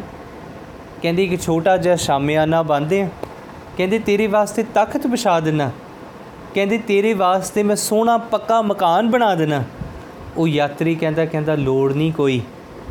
ਕਹਿੰਦੇ, ਮੈਂ ਕੱਲ ਨੂੰ ਸਵੇਰ ਤਰੇ ਕਾਲਾ ਹੁੰਦੀ ਆਈ ਮੈਂ ਤੁਰ ਜਾਣਾ। ਕਹਿੰਦੇ, ਮੈਂ ਉੱਠ ਕੇ ਅੱਗੇ ਚਲੇ ਜਾਣਾ। ਤੂੰ ਸਾਰੀ ਰਾਤ ਬਣਾਏਗਾ, ਕਰੇਗਾ, ਹੀਲਾ, ਲਿਆਏਗਾ ਸਮਾਨ। ਕਹਿੰਦੀ, ਜਦੋਂ ਤੱਕ ਲਿਆਏਗਾ, ਮੇਰੇ ਜਾਣ ਦਾ ਸਮਾਂ ਹੋ ਜਾਏਗਾ। ਕਹਿੰਦੀ ਤੈਨੂੰ ਤੈਨੂੰ ਲੋੜ ਨਹੀਂ। ਮੈਂ ਇੱਥੇ ਭੁੰਜੇ ਧਰਤੀ ਤੇ ਸੋ ਜਾਵਾਂਗਾ। ਕਹਿੰਦੇ 4 ਦਿਨਾਂ ਦੀ ਖੇਡ ਤੁਰ ਕੇ ਚਲੇ ਜਾਣਾ, ਬਣਾਉਣ ਦੀ ਕੀ ਲੋੜ ਹੈ? ਪਿਆਰਿਓ, ਆਪਾਂ ਜੇ ਮਹਾਂਪੁਰਖਾਂ ਦੀ ਜੀਵਨੀ ਪੜ੍ਹੀਏ ਨਾ, ਧੰਨ ਬਾਬਾ ਨਾਨਕ ਸਿੰਘ ਜੀ ਨਾਨਕਸਰ ਵਾਲੇ, ਉਹਨਾਂ ਨੇ, ਉਹਨਾਂ ਦੀ ਤੁਸੀਂ ਜੀਵਨੀ ਪੜੋ ਤੇ ਉਹਦੇ ਵਿੱਚ ਇੱਕ ਬਹੁਤ ਕਮਾਲ ਦੇ, ਉਹਨਾਂ ਦੇ ਸਿਧਾਂਤ ਨੇ। ਬਾਬਾ ਨਾਨਕ ਸਿੰਘ ਜੀ ਨੇ ਸਾਰੀ ਉਮਰ ਬੰਦਗੀ ਕੀਤੀ ਪਿਆਰਿਓ। ਉਹਨਾਂ ਜੰਗਲਾਂ 'ਚ ਜਾ ਜਾ ਭਗਤੀ ਕੀਤੀ ਤੇ ਜਿਸ ਵੇਲੇ ਉਹ ਜੰਗਲ 'ਚ ਜਾਂਦੇ ਸੀ ਨਾ, ਕੁਝ ਥਾਂ ਹਫ਼ਤਾ ਕੁ ਕਿਤੇ ਰੁਕਣਾ, ਕਿਤੇ ਮਹੀਨਾ, ਕਿਤੇ 2 ਮਹੀਨੇ, ਕਿਤੇ 6 ਮਹੀਨੇ ਰੁਕਣੇ, ਤੇ ਜਦੋਂ ਰੁਕਣਾ ਨਾ ਪਿਆਰਿਓ, ਤੇ ਰੁਕਣ ਤੋਂ, ਰੁਕਣ ਵੇਲੇ ਇੱਕ ਨਾਲ ਦੇ, ਉਹਨਾਂ ਦੇ ਸਿੰਘਾਂ ਨੇ ਛੋਟੀ ਜੀ ਛਪੜੀ ਜੀ ਬਣਾ ਦੇਣੀ, ਘਾਹ ਇਕੱਠੀ ਕਰਕੇ ਨਾਲ ਦਾ ਕੁਝ ਬਣਾ ਦੇਣਾ। ਤੇ ਜਦੋਂ ਬਣਾਉਣਾ ਨਾ, ਤੇ ਜਿਸ ਵੇਲੇ ਉਹ ਜਾਣ ਲੱਗਦੇ ਸੀ ਨਾ ਅੱਗੇ ਨੂੰ, ਤੇ ਅੱਗੇ ਨੂੰ ਉਹਨਾਂ ਨੇ ਉਸ ਛਪੜੀ ਨੂੰ, ਉਸ ਛੋਟੀ ਜੀ ਝੋਪੜੀ ਨੂੰ ਅੱਗ ਲਾ ਦੇਣੀ। ਕਿਉਂ? ਤੇ ਮੈਂ ਬਹੁਤ ਇਸ ਚੀਜ਼ ਨੂੰ ਮੈਂ ਸੋਚਦਾ ਹੁੰਦਾ ਸੀਗਾ ਕਿ ਕੀ ਪਤਾ ਫੇਰ ਮੁੜ ਕੇ ਆਵਾਂ, ਫੇਰ ਉ- ਉੱਥੇ ਮੈਂ ਰੁਕਾਂ। ਇਹ ਨਹੀਂ ਬਾਬਾ ਜੀ ਕਦੇ ਸੋਚਿਆ ਕਿ ਮੈਂ ਆ ਕੇ ਉਸ ਤੇ ਕਦੇ ਰੁਕਾਂਗਾ, ਬਣੇ ਰਹਿਣ ਦਵਾਂ। ਪਰ ਕਿਉਂ ਉਹਨਾਂ ਨੇ ਉਹ ਉਹ ਝੋਪੜੀਆਂ ਨੂੰ ਅੱਗ ਲਗਾਈਆਂ ਜਿੱਥੇ ਉਹ ਰਹੇ। ਉਹਦਾ ਇੱਕ ਬਹੁਤ ਵੱਡਾ ਰੀਜ਼ਨ ਇਹ ਹੈ ਕਿ ਜਿਹੜੀ ਵੀ ਚੀਜ਼ ਮੈਂ ਦੇਖਦਾ ਨਾ, ਭਾਵੇਂ ਉਹ ਸੂਖਸ਼ਮ ਤੌਰ ਤੇ ਹੈ ਜਾਂ ਸਥੂਲ ਤੌਰ ਤੇ ਹੈ, ਜਾਂ ਉਹ ਛੋਟੀ ਹੈ ਜਾਂ ਵੱਡੀ ਹੈ, ਮੇਰੀ ਭਾਵਨਾ ਉਹਦੇ ਨਾਲ ਜੁੜ ਜਾਂਦੀ I get connected to it ਮੇਰਾ ਘਰ, ਮੇਰੀ ਉਸ ਦੇ ਨਾਲ ਭਾਵਨਾ ਜੁੜੀ ਹੈ।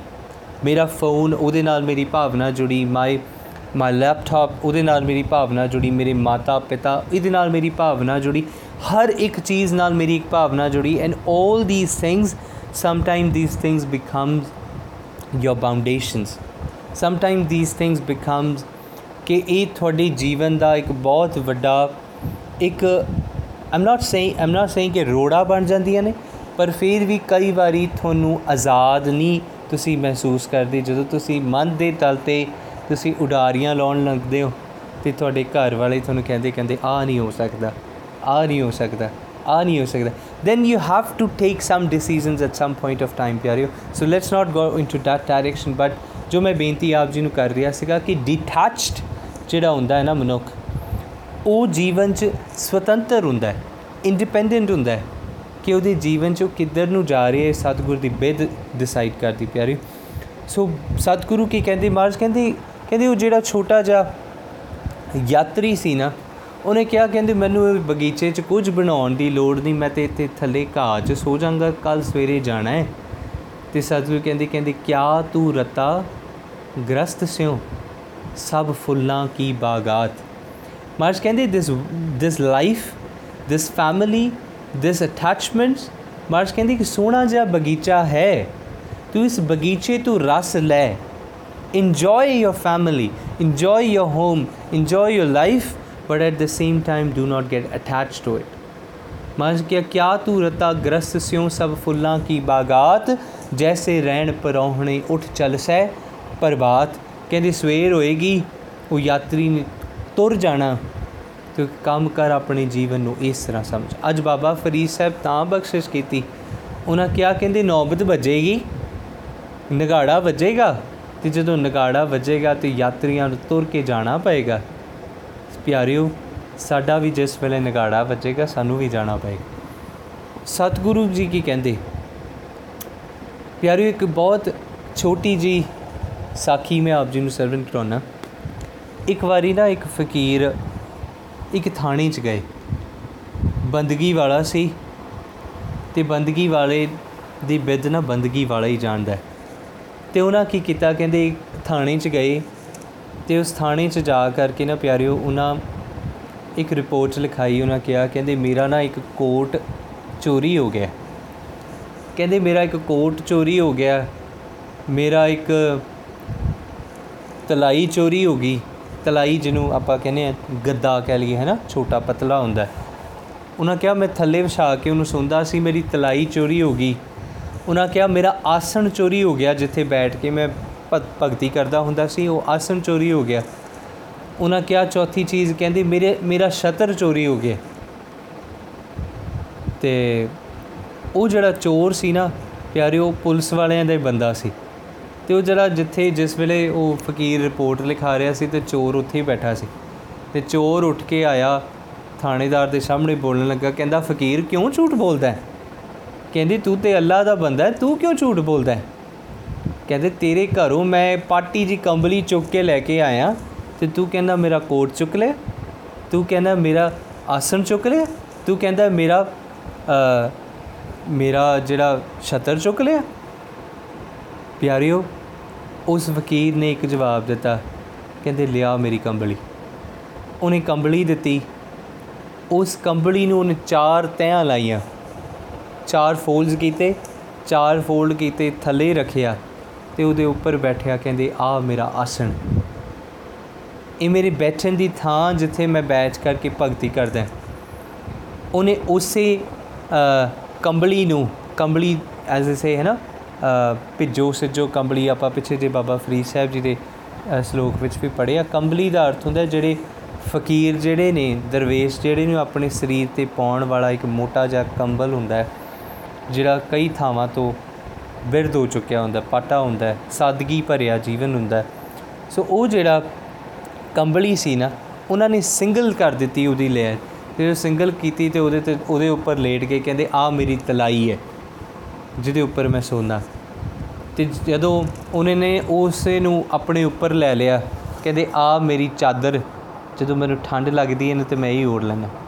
ਤੇ ਉਹਨਾਂ ਕੀ ਕੀਤਾ, ਕਹਿੰਦੇ ਉਹ ਜਿਹੜੀ ਸੀ ਨਾ, ਉਸ ਕੰਬਲੀ 'ਚ ਦੋ ਪਾਟੇ ਹੋਲ ਸਨ ਵੱਡੇ ਵੱਡੇ। ਤੇ ਉਹਨਾਂ ਨੇ ਨਾ ਇੱਕ ਇੱਕ ਹੋਲ 'ਚੋਂ ਇਧਰੋਂ ਬਾਂਹ ਕੱਢੀ, ਇੱਕ 'ਚੋਂ ਇਧਰੋਂ ਬਾਂਹ ਕੱਢੀ ਤੇ ਉਹਨੂੰ ਪਾ ਲਿਆ ਤੇ ਉਹਨੂੰ ਕਿਹਾ, ਕਹਿੰਦੇ ਆ ਮੇਰਾ ਕੋਟ।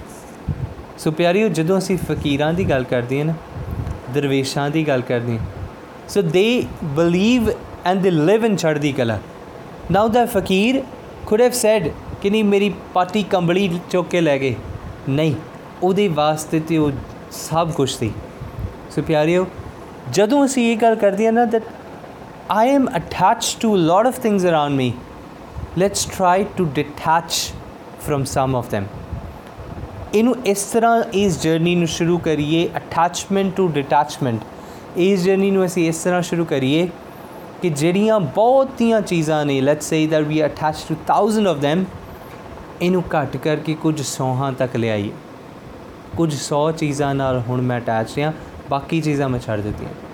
ਉਹਨਾਂ 100 ਤੋਂ ਹੋਰ ਘਟਾਈਏ ਹੋਰ ਘਟਾਈਏ ਹੋਰ ਘਟਾਈਏ, ਹੌਲੀ ਹੌਲੀ ਮੇਰੇ ਜੀਵਨ ਦੀ ਕੇਵਲ ਇੱਕ ਇੱਛਾ ਰਹਿ ਜਾਏਗੀ, ਕੇਵਲ ਇੱਕ। ਐਂਡ ਵੈਨ ਸਤਿਗੁਰ ਦੀ ਬਿੱਦ ਬਣੀ ਤੇ ਉਹ ਇੱਕ ਵੀ ਪੂਰੀ ਹੋ ਜਾਏਗੀ, ਇੱਕ ਵੀ ਚਲੀ ਜਾਏਗੀ and then our soul will be ਪਰਮਾਤਮਾ ਸਨ। ਸੋ ਪਿਆਰਿਓ, ਇਹ ਚੀਜ਼ ਆਪਾਂ ਸਮਝਣੀ ਸਤਿਗੁਰੂ ਨੇ ਕਿਹਾ ਕਿ ਤੂੰ ਇੱਕ ਕੰਮ ਕਰ। ਉਸ ਪਿਆਰੇ ਦੇ ਘਰ ਤੇ ਤੂੰ ਜਾਣਾ ਹੈ। ਪਰ ਤੂੰ ਜਾਣ ਤੋਂ ਪਹਿਲਾਂ ਕੁਝ ਇਕੱਠਾ ਕੀਤਾ ਹੈ? ਜੇ ਤੂੰ ਉਸ ਦੇ ਘਰ ਜਾਣਾ ਹੈ, ਕੁਝ ਇਕੱਠਾ ਕਰ ਕੁਝ ਨਾਲ ਲਿਆ ਆਪਣੇ ਜੋ ਚੁੱਕਿਆ ਬਰਡਨ ਇਹਨੂੰ ਸੁੱਟ ਦੇ। ਤੇ ਜਦੋਂ ਤੂੰ ਸੁੱਟੇਗਾ ਨਾ ਤੇ ਤਾਂ ਦਾਜ ਤਿਆਰ ਕਰੀ। ਤੇ ਜਦੋਂ ਦਿਆਰ ਦਾਜ ਤਿਆਰ ਕਰੇਂਗਾ ਨਾ ਤੇ ਤੇਰੇ ਜੀਵਨ ਦੇ ਵਿੱਚ ਉਹ ਪਰਮਾਤਮਾ ਤੈਨੂੰ ਪਿਆਰਾ ਲੱਗੇਗਾ ਭਾ ਲਏਗਾ ਬਾਬਾ ਬੁੱਲੇ ਸ਼ਾਹ ਨੇ ਇੱਕ ਰੁਬਾਈ ਲਿਖੀ ਸੀ।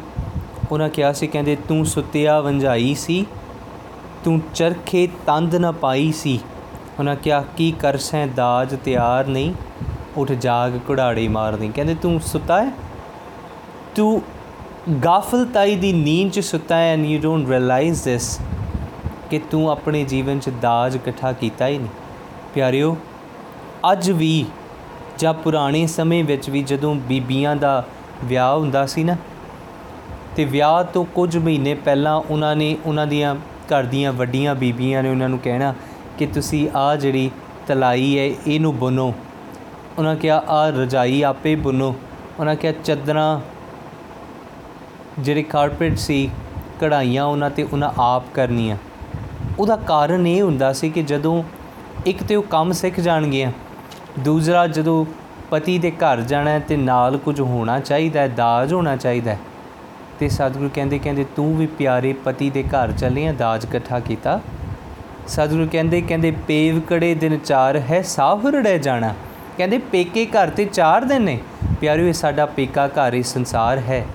ਸਹੁਰਾ ਘਰੋਂ ਪਿਆਰੇ ਦਾ ਘਰ ਹੈ, ਜਿੱਥੇ ਮੇਰਾ ਕੰਤ ਵਸਦਾ ਹੈ। ਸਤਿਗੁਰੂ ਕਹਿੰਦੇ, ਪੇਵ ਕੜੇ ਦਿਨ ਚਾਰ ਹੈ ਸਾਹਰੜੇ ਜਾਣਾ। ਮੈਂ ਸਹੁਰੇ ਦੇ ਘਰ ਜਾਣਾ। ਉਹਨਾਂ ਕਿਹਾ, ਅੰਧਾ ਲੋਕ ਨਾ ਜਾਣੇ, ਮੂਰਖ ਆਣਾ ਕਹਿੰਦੇ, ਹਾਂ, ਕੁਝ ਲੋਕ ਅੰਨੇ ਹੋ ਕੇ ਉਹਨਾਂ ਨੂੰ ਇਹ ਗੱਲ ਦਾ ਅੰਦਾਜ਼ਾ ਨਹੀਂ ਹੁੰਦਾ ਕਿ ਸਹੁਰੇ ਘਰ ਜਾਵਾਂਗੇ ਤੇ ਖਾਲੀ ਹੱਥ ਜਾਵਾਂਗੇ। ਕਹਿੰਦੇ, ਮੂਰਖ ਨੇ ਇਹ ਆਣੇ ਨੇ, ਉਹਨਾਂ ਨੂੰ ਸਮਝ ਨਹੀਂ ਕਿ ਖਾਲੀ ਹੱਥ ਪਿਆਰੇ ਦੇ ਘਰ ਨਹੀਂ ਜਾਈਦਾ। ਉਹਨਾਂ ਕਿਹਾ ਕੋ ਡੱਡੀਆ ਬਾਦੇ ਧਨ ਖੜੀ ਭਗਤ ਕਬੀਰ ਸਾਹਿਬ ਜੀ, ਦੇਖੋ ਕਿੰਨੀ ਪਿਆਰੀ ਉਦਾਹਰਨ ਦਿੱਤੀ, ਉਹਨਾਂ ਕਿਹਾ, ਡੱਡੀਆ ਦਾ ਅਰਥ ਹੁੰਦਾ ਪਿਆਰਿਓ, ਹਰਿਆਣਾ ਵਿੱਚ ਅੱਜ ਵੀ ਜਦੋਂ ਬੀਬੀਆਂ ਘਰ ਦਾ ਕੋਈ ਕੰਮ ਕਰਦੀਆਂ ਨੇ ਨਾ, ਤੇ ਕੰਮ ਕਰਨ ਲੱਗਿਆਂ ਉਹ ਇੱਕ ਛੋਟੀ ਜੀ ਧੋਤੀ ਪਾ ਲੈਂਦੀਆਂ ਨੇ। ਧੋਤੀ ਤਾਂ ਪਾਉਂਦੀਆਂ ਕਿ ਕੱਪੜੇ ਗੰਦੇ ਨਾ ਹੋਣ ਤੇ ਨਾਲ ਉਹ ਪਾ ਕੇ ਸਾਰਾ ਘਰ ਦਾ ਕੰਮ ਕਰਦੀਆਂ ਰਹਿੰਦੀਆਂ। ਭਗਤ ਕਬੀਰ ਸਾਹਿਬ ਕਹਿੰਦੇ ਕਹਿੰਦੇ ਕੋ ਵੱਡੀਆ ਕੋ ਡੱਡੀਆ ਵੱਧ ਹੈ ਧਨ ਖੜੀ। ਕਹਿੰਦੇ, ਤੇਰਾ ਪਿਆਰਾ ਤੇ ਆ ਕੇ ਖੜਾ ਉਡੀਕਦਾ ਤੈਨੂੰ ਲੈਣ ਵਾਸਤੇ ਤੇ ਤੂੰ ਹਲੇ ਤਿਆਰ ਨਹੀਂ ਹੋਈ ਡੱਡੀਆ ਪਾ ਕੇ ਖੜੀ ਹੈ। ਕਹਿੰਦੇ, ਤੂੰ ਧੋਤੀ ਬਨ ਖੜੀ ਹੈ। ਘਰ ਦਾ ਕੰਮ ਕਰਦੀ ਪਈ ਹੈ, ਘਰ ਨੂੰ ਸਵਾਰਦੀ ਪਈ ਹੈ। ਦਾਜ ਇਕੱਠਾ ਕੀਤਾ ਕੋਈ ਨਹੀਂ ਜਿਹੜਾ ਨਾਲ ਲੈ ਕੇ ਜਾਣਾ। ਉਹਨਾਂ ਕਿਹਾ, ਕਉ ਡੱਡੀਆ ਬਾਦੈ ਧਨ ਖੜੀ। ਉਹਨਾਂ ਕਿਹਾ ਪਾਉ ਘਰ ਆਏ ਮੁਕਲਾਓ ਆਏ। ਕਹਿੰਦੇ ਤੇਰਾ ਪਿਆਰਾ ਘਰ ਆ ਗਿਆ, ਮੁਕਲਾਵਾ ਲੈਣ ਵਾਸਤੇ। ਮੁਕਲਾਵੇ ਦਾ ਅਰਥ ਹੁੰਦਾ ਜਿਸ ਵੇਲੇ ਪੁਰਾਣੇ ਸਮੇਂ ਵਿਆਹ ਪਹਿਲਾਂ ਹੋ ਜਾਂਦੇ ਸੀ, ਮੁਕਲਾਵਾ ਉਹ ਹੁੰਦਾ ਜਦੋਂ ਵਿਆਹੀ ਹੋਈ ਇਸਤਰੀ ਜਿਹੜੀ ਆਪਣੇ ਸਹੁਰੇ ਦੇ ਘਰ ਜਾਂਦੀ, ਆਪਣੇ ਪਤੀ ਦੇ ਘਰ ਜਾਂਦੀ ਹੈ, ਉਹਨੂੰ ਮੁਕਲਾਵਾ ਕਹਿੰਦੇ ਜਿਹਨੂੰ ਆਪਾਂ ਹਿੰਦੀ 'ਚ ਡੋਲੀ ਸ਼ਬਦ ਵਰਤਦੇ ਹਾਂ, ਹਨਾ। ਸਤਿਗੁਰੂ ਕਹਿੰਦੇ ਕਹਿੰਦੇ, ਪਾਓ ਘਰ ਆਏ, ਮੁਕਲਾਓ ਆਏ।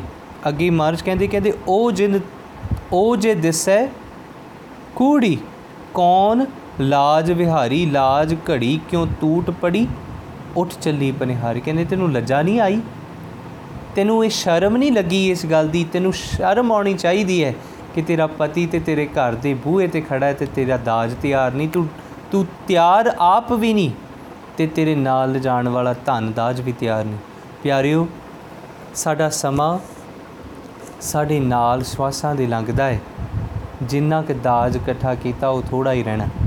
ਕਦੇ ਕੀਤਾ ਹੀ ਨਹੀਂ ਸ਼ਾਇਦ। ਤੇ ਜੇ ਨਹੀਂ ਕੀਤਾ, ਤੇ ਸਤਿਗੁਰਾਂ ਨੂੰ ਬੇਨਤੀਆਂ ਕਰੀਏ ਕਿ ਮਹਾਰਾਜ ਕਿਰਪਾ ਕਰਕੇ ਧਨ ਬਖਸ਼ੋ। ਕਿਉਂ? ਸਤਿਗੁਰਾਂ ਨੇ ਬਾਣੀ 'ਚ ਕਿਹਾ ਨਾ, ਮਹਾਰਾਜ ਨੇ ਕਿਹਾ, ਸੰਬਤ ਸਾਹਾ ਲਿਖਿਆ। ਸਤਿਗੁਰੂ ਕਹਿੰਦੀ, ਸੰਬਤ ਸਾਹਾ ਲਿਖਿਆ ਮਿਲ ਕਰ ਪਾਵੋ, ਤੇਲ ਆਓ। ਮੇਰੇ ਸੀਸ ਤੇ ਮੇਰੇ ਸਿਰ 'ਚ ਤੇਲ ਪਾਵੋ। ਕਿਉਂ?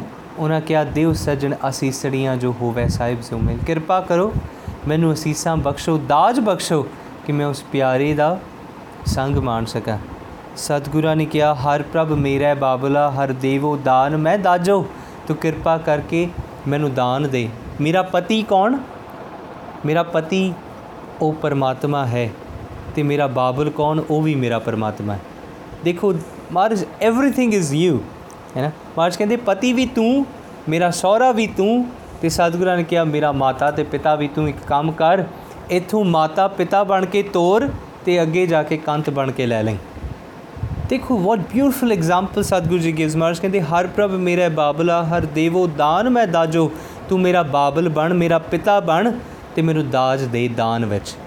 ਮੇਰੀ ਝੋਲੀ 'ਚ ਦਾਜ ਪਾ ਦੇ, ਕਿਹੜਾ? ਉਹਨਾਂ ਕਿਹਾ, ਹਰ ਕਪੜੋ, ਹਰ ਸੋਭਾ ਦੇਵੋ। ਕਹਿੰਦੇ ਇੱਕ ਕੰਮ ਕਰ ਮੈਨੂੰ ਨਾਮ ਦਾ ਕਪੜਾ ਦੇ ਦੇ।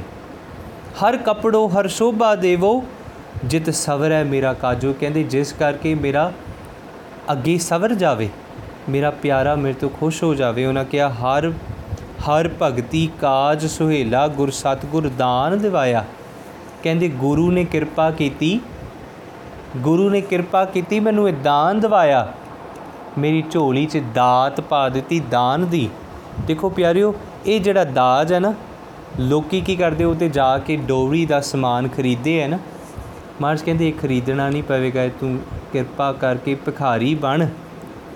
ਭਿਖਾਰੀ ਬਣ ਕੇ ਗੁਰੂ ਤੋਂ ਦਾਤ ਲੈ ਲੈ, ਨਾਮ ਦੀ। ਤੂੰ ਦਾਜ ਨਾਮ ਦਾ ਲੈ ਲੈ, ਜਦੋਂ ਤੇਰੇ ਕੋਲ ਨਾਮ ਹੋਵੇਗਾ ਨਾ ਆ ਜਿਹੜਾ ਦਾਜ ਇਕੱਠਾ ਕੀਤਾ, ਗੁਰੂ ਦੀ ਦਰਗਾਹ 'ਚ ਚੱਲੇਗਾ। ਸੋ ਪਿਆਰਿਓ, ਬਾਬਾ ਫਰੀਦ ਸਾਹਿਬ ਅੱਜ ਸਾਡੀ ਝੋਲੀ 'ਚ ਇਹ ਦਾਤ ਪਾਉਂਦੇ, ਉਹਨਾਂ ਕਿਹਾ ਵਕਤ ਸੰਭਾਲ ਤੇ ਆਪਣੇ ਆਪ ਨੂੰ ਸਥਿਰ ਨਾ ਸਮਝ। ਆਪਣੇ ਆਪ ਨੂੰ ਇਹ ਨਾ ਸਮਝ ਕਿ ਤੂੰ ਸਥਾਈ ਤੌਰ ਤੇ ਰਹਿਣਾ ਹੈ। ਓਨੇ ਕ ਪੈਰ ਪਸਾਰ ਜਿੰਨੇ ਕਿ ਤੂੰ ਸਮੇਟ ਸਕੇ। ਉਹਨਾਂ ਕ ਆਲਾ ਬੇਲਾ ਫਸਾ ਉਹਨਾਂ ਕ ਅਟੈਚਮੈਂਟਸ ਪਾ ਜਿਹੜੀਆਂ ਜਦੋਂ ਤੂੰ ਜਾਵੇਂ ਤੈਨੂੰ ਦੁੱਖ ਨਾ ਹੋਵੇ। ਤੂੰ ਇੱਕ ਕੰਮ ਕਰ, ਓਨੇ ਦੋਸਤ ਮਿੱਤਰ ਬਣਾ ਜਿਨ੍ਹਾਂ ਨਾਲ ਨਿਭਾ ਸਕੇ। ਦੁਨੀਆ 'ਚ ਐਵੇਂ ਨਾ ਤੁਰਿਆ ਫਿਰ ਇਹਦੇ ਨਾਲ ਵੀ, ਉਹਦੇ ਨਾਲ ਵੀ, ਉਹਦੇ ਨਾਲ ਵੀ ਤੂੰ ਇੱਕ ਕੰਮ ਕਰ। ਉਸ ਪਿਆਰੇ ਨਾਲ ਪ੍ਰੀਤ ਪਾ ਤੈਨੂੰ ਕਦੇ ਦੁਖੀ ਨਹੀਂ ਹੋਣਾ ਪਏਗਾ। ਸਤਿਗੁਰਾਂ ਨੇ ਕਿਹਾ, ਫਰੀਦਾ, ਪੰਖ ਪਰੌਹਣੀ, ਦੁਨੀ ਸੁਹਾਵਾ ਬਾਗ। ਕਹਿੰਦੇ, ਦੁਨੀਆ ਸੋਹਣਾ ਬਾਗ ਹੈ ਤੇ ਇੱਥੇ ਨੌਬਤ ਵੱਜੀ ਸਵੇਰ ਸਿਉ। ਕਹਿੰਦੇ, ਸਵੇਰੇ ਜਦੋਂ ਨਗਾੜਾ ਵੱਜੇਗਾ, ਉਹਨਾਂ ਕਿਹਾ, ਚੱਲਣ ਕਾ ਕਰ ਸਾਜ। ਤੈਨੂੰ ਆਪਣੇ ਆਸ-ਪਾਸ ਦਾ ਜਿਹੜਾ ਸਾਜ਼ ਇਕੱਠਾ ਫੈਲਾਇਆ ਹੈ ਨਾ ਤੂੰ, ਤੈਨੂੰ ਇਸ ਨੂੰ ਇਕੱਠਾ ਆਪ ਹੀ ਕਰਨਾ ਪਏਗਾ। ਇਹਦਾ ਅਰਥ ਬਹੁਤ ਪਿਆਰੀ ਡੂੰਗਾ ਹੈ, ਚੱਲਣ ਕਾ ਕਰ ਸਾਜ। ਤਿਆਰੀ ਕਰਨੀ ਪਏਗੀ ਤੈਨੂੰ ਆਪ ਹੀ। Now we get attached to people ਪਿਆਰਿਓ। ਅਸੀਂ ਆਸ-ਪਾਸ ਲੋਕਾਂ ਤੋਂ ਅਟੈਚ ਹੋ ਜਾਂਦੇ ਹਾਂ, ਜਿਸ ਵੇਲੇ ਸਾਡੀ ਵਾਰੀ ਆਉਂਦੀ ਹੈ ਨਾ, ਸਭ ਤੋਂ ਜ਼ਿਆਦਾ ਦੁਖੀ ਅਸੀਂ ਹੁੰਨੇ ਆ ਇਹਨੂੰ ਛੱਡ ਕੇ ਜਾਣਾ, ਇਹਨੂੰ ਛੱਡ ਕੇ ਜਾਣਾ, ਇਹਨੂੰ ਛੱਡ ਕੇ ਜਾਣਾ। ਪਿਆਰਿਓ, ਪ੍ਰੇਮ ਸਿਰਫ ਉਨਾ ਹੀ ਪਾਈਏ ਜਿੰਨਾ ਕਿ ਨਿਭਾ ਸਕਦੇ ਹਾਂ। ਜੇ ਬਹੁਤੇ ਪ੍ਰੇਮ ਨੂੰ ਨਿਭਾ ਨਹੀਂ ਸਕਦੇ, ਤੇ ਆਪਣੇ ਜੀਵਨ 'ਚ ਉਹ ਮੋਹ, ਉਹ ਅਟੈਚਮੈਂਟਸ ਨਾ ਪਾਈਏ, ਜਿਨ੍ਹਾਂ ਕਰਕੇ ਸਾਨੂੰ ਦੁੱਖ ਹੋਵੇ। ਸੋ ਸਤਿਗੁਰ ਕਿਰਪਾ ਕਰੇ, ਇੰਨੀਆਂ ਕੁ ਵਿਚਾਰਾਂ ਪ੍ਰਵਾਨ ਕਰਿਓ। ਵਿਚਾਰ ਕਰਦੀਆਂ ਭੁੱਲਾਂ ਗਲਤੀਆਂ ਹੋ ਗਈਆਂ ਹੋਣਗੀਆਂ, ਸਤਿਗੁਰੂ ਬਖਸ਼ੰਦ ਨੇ ਕਿਰਪਾ ਕਰਕੇ ਬਖਸ਼ ਦਿਆ ਜੇ। ਦੇਵ ਸੀਸ ਬੁਲਾ ਫਤਿਹ। ਵਾਹਿਗੁਰੂ ਜੀ ਕਾ ਖਾਲਸਾ, ਵਾਹਿਗੁਰੂ ਜੀ ਕੀ ਫਤਿਹ।